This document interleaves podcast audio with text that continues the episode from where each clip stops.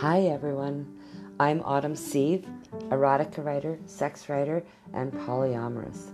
I write erotic stories as Autumn Sieve, where I write straight fiction, Alicia Stone, where I write a lesbian fiction, and sometimes as S.M. Donald, where I write male male gay fiction.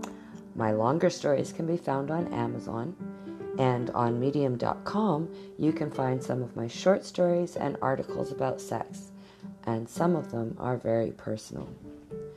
You can also find some of my erotic poetry there. I hope you'll follow me here and have a listen. I'll be reading stories and talking about all things sex. If you want to get in touch, find me on Twitter. Look for Autumn Sieve. See you soon.